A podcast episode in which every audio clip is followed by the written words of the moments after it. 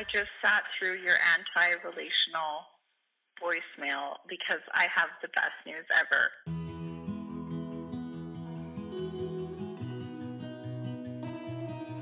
I'm doing a podcast. Oh my goodness, I'm dying right now. It's called Recovering. Okay, bye. Give me your strength and show me your weakness. We're in this together now. We're in this together now. Give me your love and tell me your secrets. 'Cause we're in this together now. Yeah, we're in this together now. Welcome, everyone. Welcome to another episode of Recovering. I am your host, Jennifer Dawn Watts, and today I have a special guest here with me. So my friend Dan Hines ended up being in Calgary today. Well, for this week, right? Mm-hmm. Yeah, I'm here for about 10 days. I'm doing a couple different experiences here. Yeah. Okay, cool. So Dan contacted me on Facebook, and part of 12-step recovery is just doing the next right thing.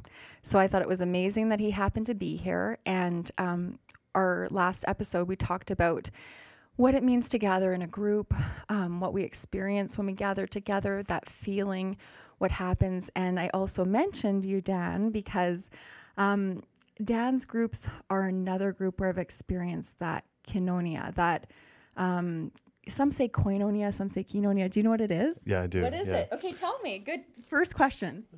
It's a Greek reference that comes from I think from either Paul or the Book of Acts. I can't remember exactly where in the New Testament, but it's a reference to, I would call it deep community, community beyond the superficial. So it's when we actually take some risks to go into some chaotic field together and to see how we can go into, a practice of emptiness and a practice of reimagining what it is to be together with other people in a way that it maybe isn't how we were socialized to be, and to learn together. So that when I hear koinonia, that's how I pronounce it. When I hear koinonia, I hear the movement through all these different layers of pseudo community into an authentic community. Yeah.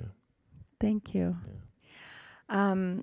So that matters to me, experiencing that, because in my own journey in 12-step recovery, I mean, I think that I experienced it previously in church as well. I'm sure that I did.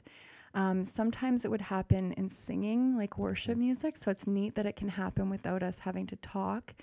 But there were these other places where I would experience it for periods of time, like when I did Mission Year, this mission in Chicago, and we lived together in community. We had these practices we engaged in. That was that type of a feeling and experience. But I've also experienced it in your groups. And so Dan offers these retreats. And the retreat has many different components, but one of them is these circles of trust, and people are in a process of discernment. And what was especially neat to me about that is that the group also contributes to that process. So when I've had it happen before, it does seem to be something more like where people are just sharing without other people, talking at them. Like there is a format usually, and usually there's people just sharing. But in your formats, it's not just people just sharing, but also the group contributes. So like maybe you could share a bit more about it, because I know I'm not doing it justice of what these are like. So maybe say more about these circles of trust. When I've been in lots of different circles that have different guidelines and different norms and different reasons for being together. But one of the things I appreciated about what I would call a circle of trust in this lineage that comes to me through Parker Palmer and others who have been my teachers and mentors, I think it has to do with the intention around the sharing. I think in most of the other circles and groups I've been a part of, when people are sharing and speaking, they are speaking to the group. They're trying to communicate to the group, and we're trying to find mutual understanding. We're trying to communicate in such a way that other people in the circle can understand what I'm saying. And we check in and make sure that we understand each other. What happens in a circle of trust is we actually don't worry about understanding one another. If we do understand each other, that's a wonderful thing, and but that's not the goal. The goal is to understand our own storytelling, our own truth telling. So each person is making a commitment to themselves, first and foremost, to just be as courageous and honest as we're ready to be with what we need to say out loud. But we're really speaking aloud to hear ourselves say those words aloud. And we are being witnessed. You know, loving people are hearing us, and they're hearing us into a deeper speech because there's no attempt to do anything with what we're saying. And we're also not directing our words to the group. We're directing it to ourselves. I like to use the visual of arrows or boomerangs. You know, in normal conversation, we're firing a lot of arrows around, and the arrows have targets, and we're trying to fire these arrows in order to get them close to the bullseye so that we understand one another. But in these circles, there's an opportunity just to kind of throw a boomerang, and it's your own words, your own truth telling, and you're just throwing it to just watch it circle around and then come back to you, and you catch it again and put it back in your pouch when you're ready. And so that intention, when it's held well, when that discipline is held, and that understanding of how the purpose behind why we're sharing, then we all get a chance to witness everybody in the circle, struggling, trying to kind of rediscover a vocabulary and a language around their own experience, and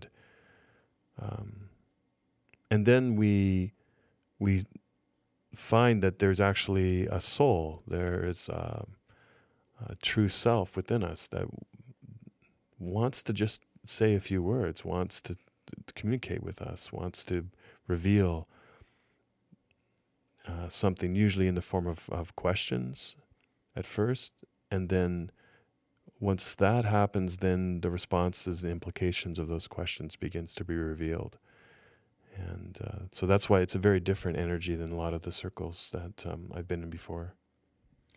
And do you think that people could do that process? Like, if it is just a boomerang, could they do it alone? Or is there something about the group that makes it different? Yeah, and I think that's the kind of spiritual genius of the Quaker tradition, where a lot of these practices came to me through Parker, was that they believe that the community is actually very important, that we need the encouragement of other people. We just need their presence and the reassurance that we're not alone. Mm-hmm. And there's also, I think, something, it's neurological. When we are speaking aloud, we're activating all sorts of parts of the brain that we don't if we're just thinking an internal thought. We're also physically manifesting through our vocal cords, through hearing the words all escaping outside of our mouth, floating around a room, and knowing that other ears are hearing it. I love this idea that the group can serve as an amplifier, that my soul has a very tender, very micro wattage of energy. But when I get into a disciplined group who have some agreements and are willing then to just receive my words, they actually give it volume and resonance. They actually boost the signal. You know, they give it some wattage. So we can serve as an amplifier for each person by holding to this this mutual agreement that we are going to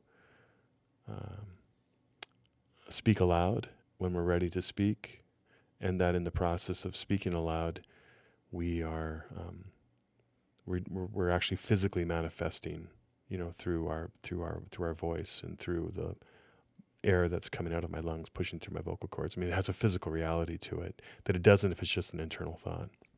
Okay, that makes sense. Because, I was thinking even if it's a boomerang, like if I could speak it out loud and then hear myself, I'm sure that would be a process. Mm-hmm.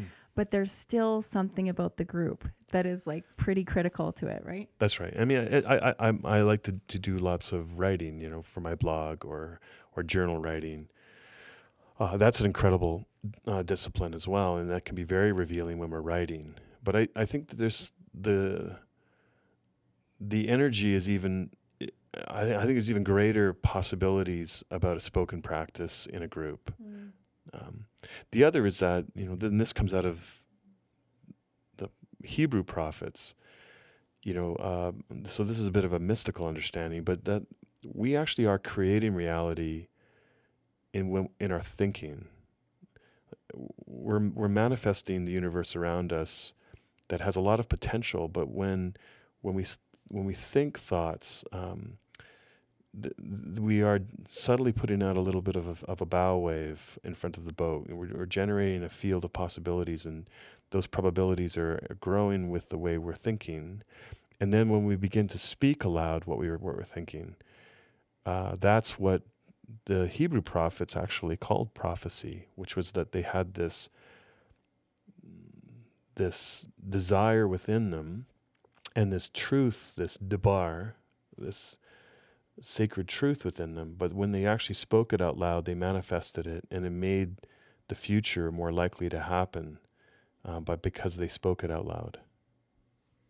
Amazing. Okay, so I'm totally into this, and I think most of us are. I think most of us want to be part of a community. We want to be safe enough to speak our truth out loud. We want to get in touch with our desires. But you and I have talked about this a little bit in terms of we need a certain level of safety, or we also need structure. There's a few elements that seem to make this possible. And what I love about the work that you're doing is there's some overlap with 12-step, but then there's also some differences. So what would you say is necessary in order to have these types of experiences together? Yeah, and I also value these traditions like Circles of Trust and like 12 Steps, where they've operationalized. I really thought a lot about how do we become consistent, and it's almost like a technology of the soul. Like it's really thinking carefully about how to replicate the kind of conditions that make it more likely that we're going to trust each other. Right, and we were talking earlier before, and I was saying that, that when you have good norms and good guidelines, and reference points and boundaries, and you have them articulated and explained, and people get them, and they're reinforced with some metaphor and some visual images, which helps a lot too, I find.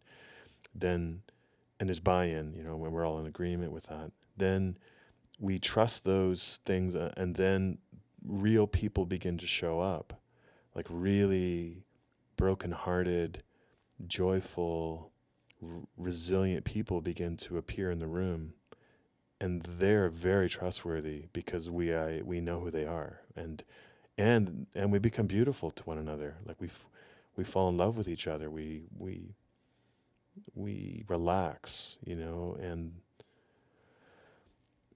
So how does that happen, or how do we make that happen? Yeah, I think one of the main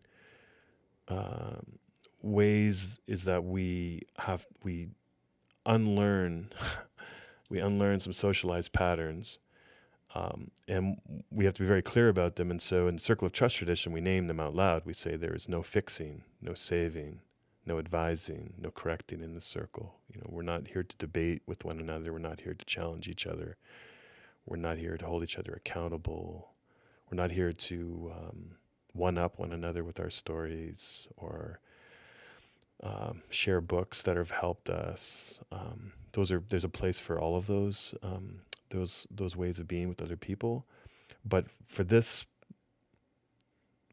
purpose of creating safety and trust, we are going to all agree not to rush in and invade one another. And but we're also going to, we're not going to evade each other either. We're actually going to sit together and hold the mystery of human suffering and human compassion and happiness. And we're going to sit in all of that field together with one another, and not invade and not evade, but just regard one another and witness one another into being. So that sounds amazing, right? And I've been part of it, and it is amazing. Have you ever had times where people agree and then don't do those things? Yeah, sure. Me. And when I'm facilitating, it's always very humbling, right? When the facilitator, slips and does something. And I've been with my mentors where I've watched them just, and we've talked about it afterwards and just said, wow, that was very different. And you create different energy when it does happen. And I think, I love the phrase, forgive and remember. So, forgive yourself. We're always going to, one of the things I do remind the group too, is when we talk about no fixing, saving, advising, correcting, no judging. When the going gets rough, turn to wonder. I wonder why I'm reacting. I wonder why I'm going. Wonder why this person's pushing my buttons right now. But the fact that I am judging, the fact that I want to fix, that I want to advise, that I want to correct this person, that I think I know what's going on. I think I know what they need to do. That's always going to be there for me. I don't know how to turn that off. Like that is. I'm aware of it in myself. And so I anticipate that in every group, other people are going to be struggling with this as well. They're going to be having their judgments. They're going to be having their moments when they just desperately want to say something, to analyze this person and diagnose their problem.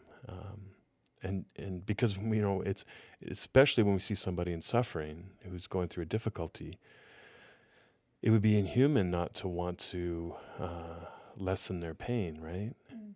And yet, how do I also know that pain and suffering is part of the human experience, and I can just also be patient to give this person enough opportunity to rediscover the resources within themselves. And if I rush in too quickly, I may shortcut that, or short-circuit that ability for them to find that in themselves. Yeah. And you were saying something to me, I think it's related to this earlier, but it really meant a lot to me when you said it, because it was this way of listening, even if we're not in a group, and this practice that I think you said you're practicing. And as soon as you said it, because I was listening to you, I was like, ooh, am I doing that? Or I want to practice this too. So do you know what I mean when I'm asking you about there was something about how we listen to people without actually doing something or making it about us. I forget the words you were using, right. But I was like, I want to listen more purely in general. So what is that about? Yeah, I this is just more sort of recent thinking about and observation about groups. But I do notice that there's a different field of energy we create when we listen to people and we're not forming a response, and we're not concerned with what wise or helpful thing we're going to offer next. And we're also not hearing their words and converting it into something that we need. But we're with as much purity as we can bring to it, and it's always, for me, always... not without some, ego attachment sometimes, or without this sort of judging thing that I just do, or analyzing for sure. But just to listen and to see the sacred mystery of this other person, that they have a secret garden that I'm not invited into. And they are speaking from that place of their own secret, their own beautiful, divine essence. And I can listen to them and be present to them and just regard them and really see them and take their words in. And we feel it. Like when someone really listens to us like that, it feels different. And maybe it's subtle. Maybe there's body language that we give off. Maybe it's just on the level of some kind of spiritual pheromones. I don't know. But there's something we we can feel in a group when a group is listening this way. And it's very different than when we're, you know, we're being heard, you know, people are listening to us, but we know that there's an agenda. We know that we're going to receive something in a moment in response to what we're saying. I think a lot of people do struggle in the circles with this type of listening. And part of it is that when someone speaks, that there's no follow-up, you know, there's silence usually, and sometimes extended silence. And then the next person will speak, you know, and because there's no response at first, that seems really odd to people, you know, and they struggle with that. What? Why don't we do something with this person? Especially if someone shares something really difficult, and we think, shouldn't the group do something, you know? And but just to sit in the mystery of that, and then once people get it, and then they relax, because it's a lot easier to listen this way. It's a lot easier. You know? Yeah, it reminds me of my first 12-step meeting, because I remember. When I shared, first when I went in, I was really defensive, and I thought I didn't belong, and I compared with everybody, and all that kind of stuff. But when it finally came to me and I had this chance to share, I was surprised at first. I started crying, and I was really upset, and I was surprised in what I was hearing myself say, because I had repressed and blocked so much of that. But then what was so interesting to me and so different than my church experiences or small group is that, there was this feeling of genuine care. Like, it was a real feeling of, we're here for you. I got phone number lists. The way that they looked at me, there was this care, but it was the least codependent care I'd ever received, because there was this thing of, nobody was like jumping in and worried, or are you going to be okay? Or like, there was no real energy around that. It was sort of like, we're doing this thing and we care about you. And if you want to do this thing with us, that'd be great. But if you don't, that's okay too. And just sort of letting me be and go. So, and it's the same principle when we share. And then the people say, thank you for your share or whatever. And then you move on, like, okay, Dan, would you like to share now? So there's something about that. Nobody's saying anything after that is something that I think we have to get used to. And I think what you're talking about, even in listening in general, is just this, is it okay just to speak and let it be without any other thing being done to it? Yeah. Sometimes I like to refer to this as welcome to the human race, right? It's just a sense of, like, okay, this is what being a human looks like, right? And if a group can just sort of be with that, and just, what a beautiful gift to offer each other, this deep acceptance, this deep, knowing of one another, and then a sense of, I gain a lot from the group in that moment is I gain confidence to know that I'm not alone, that what I'm saying isn't generating a lot of drama in the room all of a sudden, that I'm not being, all of a sudden, the fixation of help, you know, but that, and also, I think when we listen in this way, we're saying to the person, I trust that you have the resources within yourself and have a wisdom that surpasses my wisdom. And that you have this opportunity now to just access your own resources. And I'm going to help you to do that by just giving you this opportunity to do it aloud, which is what a gift to actually do it with spoken word. So, and what are open questions? Because I thought I would have known, and then I got the instructions for them. But I remember then we have to practice asking open questions, and usually it's to you, which I love that you put forward one of your own things that you're struggling with. So part of these circles of trust, there are these other ways that we share, and we read poetry, etc. We have pictures that we look at, and we see what connects with us, and we can share. But then part of the work that you do are also clearness committees. And in these clearness committees, one person can work through a problem that they're trying to discern. And then, which is amazing to get to be the focus person. I've had that once. And then it's also amazing to get to be the people that are questioning. But in order to do that process, we have to practice asking these open questions. And I was surprised at how hard it is to ask an open question. But it got easier once we practiced. So what are open questions? The sort of simplest way I can describe an open question is to say, it's a question I'm asking and I don't know the answer to it.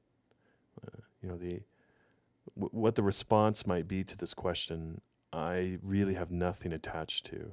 I'm not asking the question because I've got an idea of how this question is going to reveal something to this person, or I'm going to get them to see something I want them to see, or I'm going to get them to say the magic words that I want them to say, or whatever, and I don't have advice, subtly veiled in the question, and the question isn't sticky. I haven't got a lot of my own needs for this person or my wisdom and guidance for this person built into that question. But what an open question is it's a bit of an ink blot. It's a bit of a opportunity for them to see whatever question they want to see in what I'm asking. And so I take my question and I just place it in this space in between the two of us, and then the person that I'm asking the question of, they can just pick up the question, and they're free to see whatever they want to see in that question, and I have no control over that. I'm not trying to. So in the tradition, we talk in terms of, it isn't really question and answer, it's question and then response. So the questions are just an evocative opportunity for the person receiving the question to not even just hear my question, but to hear the question under the question, right? To hear the deeper question their own soul is asking here. But there's a gift in doing this in community, because we get a chance to have a question that comes from outside of us. Mm. Yeah. And open questions are simple. You try not to ask yes or no, because those tend to be more answer-oriented questions. So you want to ask more expansive questions than ones that just have a yes or no answer. You don't want to ask questions about curiosity or more backstory. You're not asking questions to understand this person more, understand their situation. You try not to ask analytical or kind of diagnostic kind of questions. You're trying to ask. See, it's getting harder. I know. So there's a whole series of guidelines around these things, and yet, questions that are pretty whimsical are pretty amazing. Like there's some can be, because you can use the imagination is incredible, and you can use questions, especially if someone is speaking in, say, in metaphor or in visual images. It's kind of fun to play with those and to ask them some questions based on something. But one of the big guidelines is to ask a question that is true to the language the person is using. So don't change their language. Don't all of a sudden insert new words in. So being very consistent with the actual words, the specific words that they're using, or the specific example they're giving, and then helping them to go deeper into that revelation. But consistent with their words, so we're not interpreting one another.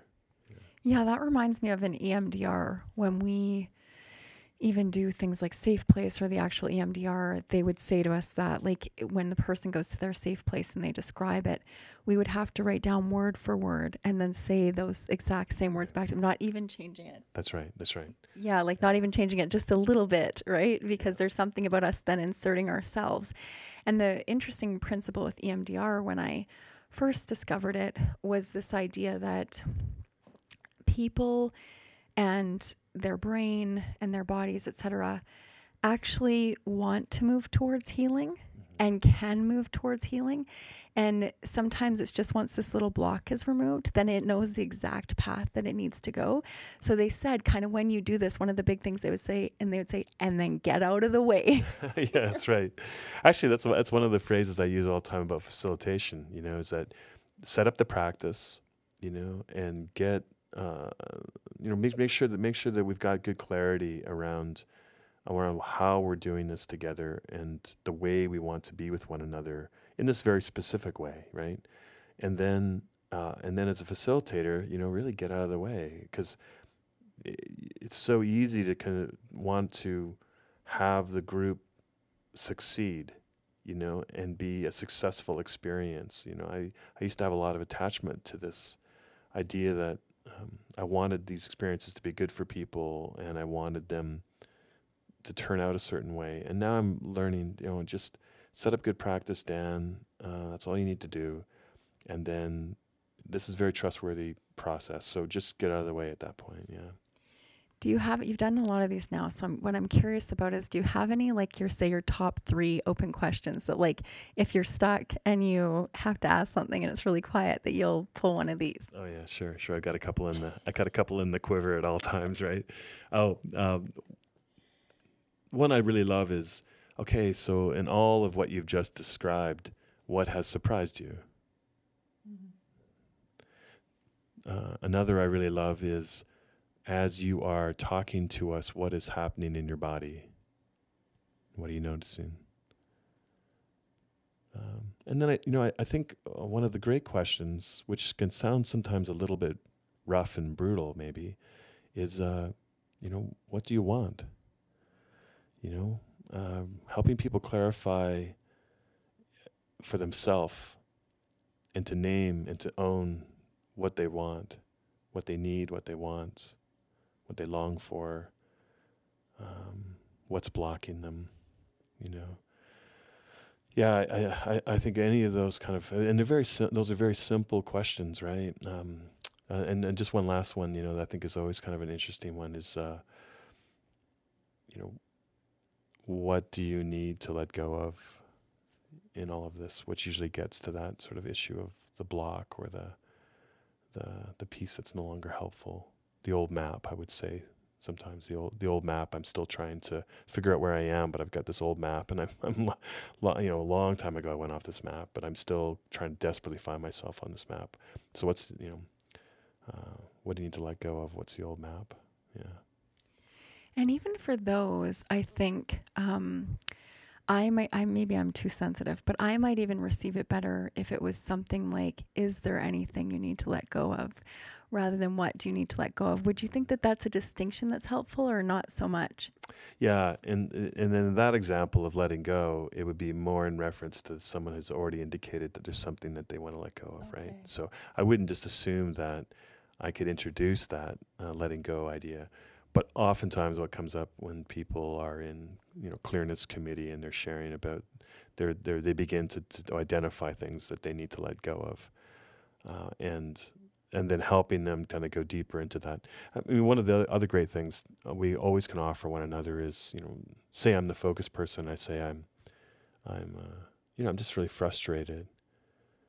A great question is always, what lies underneath that frustration, or where is the frustration coming from, or what have you not yet identified as a source of the frustration? And I think there's an opportunity for the focused person sometimes to push back against a question, and I think that's also very revealing. So it's okay for me if I get it wrong a little bit, or if I make an assumption a little bit. As long as my assumptions don't have agendas, and I know that's subtle, but there is a difference. Yeah.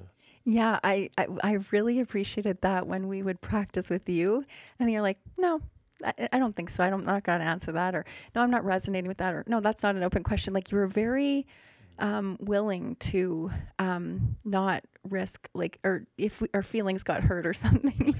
Yeah. Well, yeah. For me, the safety and trust of the group for me is very important, and I also know that my myself and everyone in the circle, that we're going to struggle sometimes with countercultural, going against the sort of grain of our socialization, particularly in group behavior.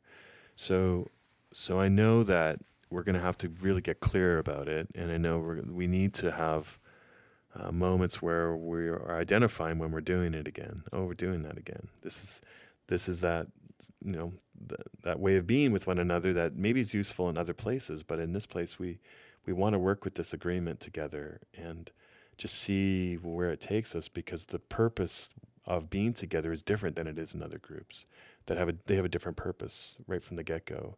The purpose of this circle is for every person to gain access to their own soul, in order to hear what they need to hear from themselves. And with that purpose in mind, these are the operational principles and practices that best serve that. And so let's bring ourselves back to it now. Yeah.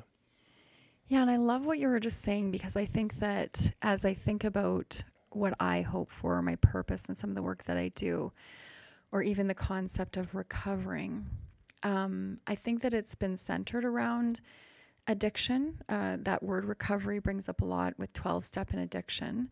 And some people will say that these steps are for everyone, but they'll point it in the direction of like, oh, we're all addicted to something. I don't actually really resonate with that idea as much. I don't think that I'm just gathering to stay free of whatever the particular addiction is. I think that there's something deeper about what it means to, like the word recover is getting something back.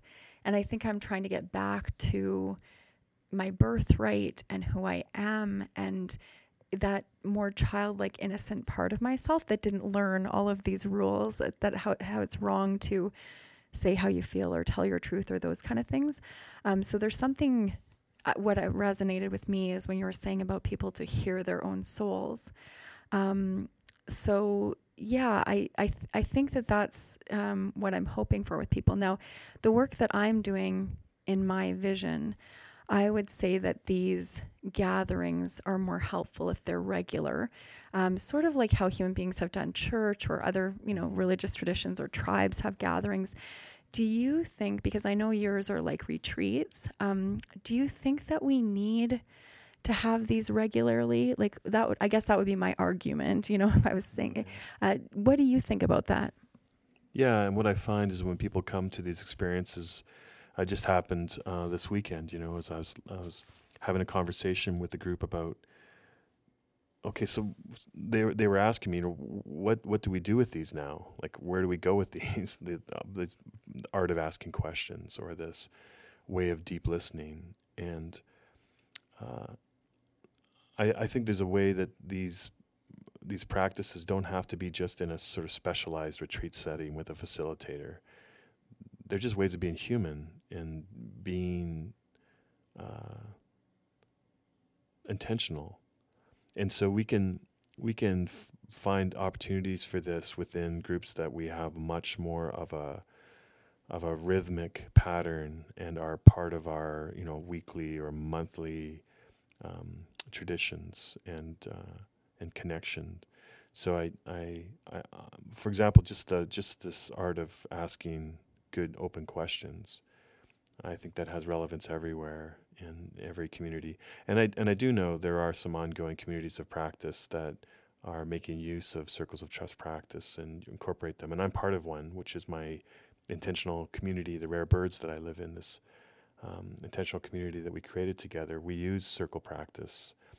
We use it on a monthly basis, and we use it as a way for us. And we've had clearness committee work with each other. So I that's probably the only community for myself that I have that utilizes these practices on an ongoing basis as an ongoing committed community to one another. Yeah. I am so thankful that you ended up in Calgary this week.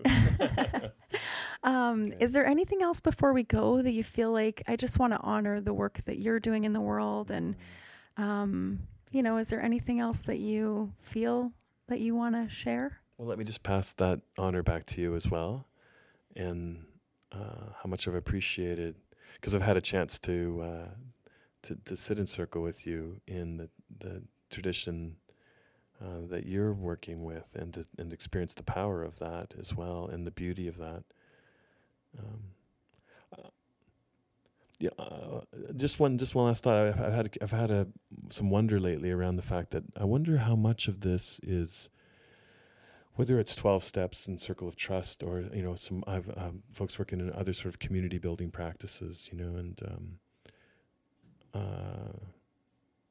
the work of Christina Baldwin, Circle Way. I mean, I've encountered some other modalities lately, and I'm just wondering if it's all about, as humans, as Homo sapiens, with our long history, we're trying to find the ways that are more authentic and organic and real, and our industrial and technological now society, we've lost some of these things, so it's ancient wisdom, It's very deep ancient wisdom. It's embedded in us, I think, deep in the DNA of who we are, how to sit in a circle, how to do decisions by consensus, how to really listen deeply to one another, how to pay attention to the spirit of the group.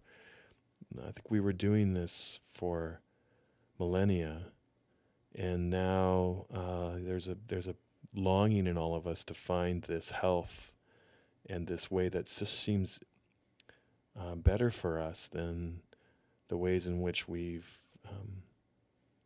our culture has kind of lost a lot of this lineage and lots of this learning, and so we're rediscovering it together, and in these different expressions. I wonder sometimes if that's really what's kind of going on. I think so, yeah. But I like the idea of wondering with you, and I like the idea of kind of, I think that curiosity is less threatening. I don't think that I think it doesn't halt the process, rather than, yes, we have to do this, and then that brings up resistance, or no, it's impossible, we can't. But that's why I was just so excited to have you on the podcast, because I definitely think that there is something happening. And I think that some of our old ways of gathering are no longer working for people. But I don't know that we're totally refining our way back to what is meaningful, and just, I guess, the best chances of our soul showing up. So, yeah. Thanks. And wonderful to be here with you, Jen. Thank you for the invitation. Yeah, thanks for being here, Dan. Well, I hope you heard something today that keeps you coming back. In closing, I want to remind you, like any good sponsor would, that to keep it, we have to give it away. If I want to stay well, I have to get outside of myself, and the same goes for you. So, who do you know that needs this? Pass it on. Another way to carry the message is to host a meeting. It's easy, it only takes an hour, and in 12-step, if you can read, you can lead. For more info on that, go to QFaithCommunity.com. Thank you for letting me share with you today, and thank you for helping in my recovery. Let's do this together, one day at a time. Yeah, we're in this together now.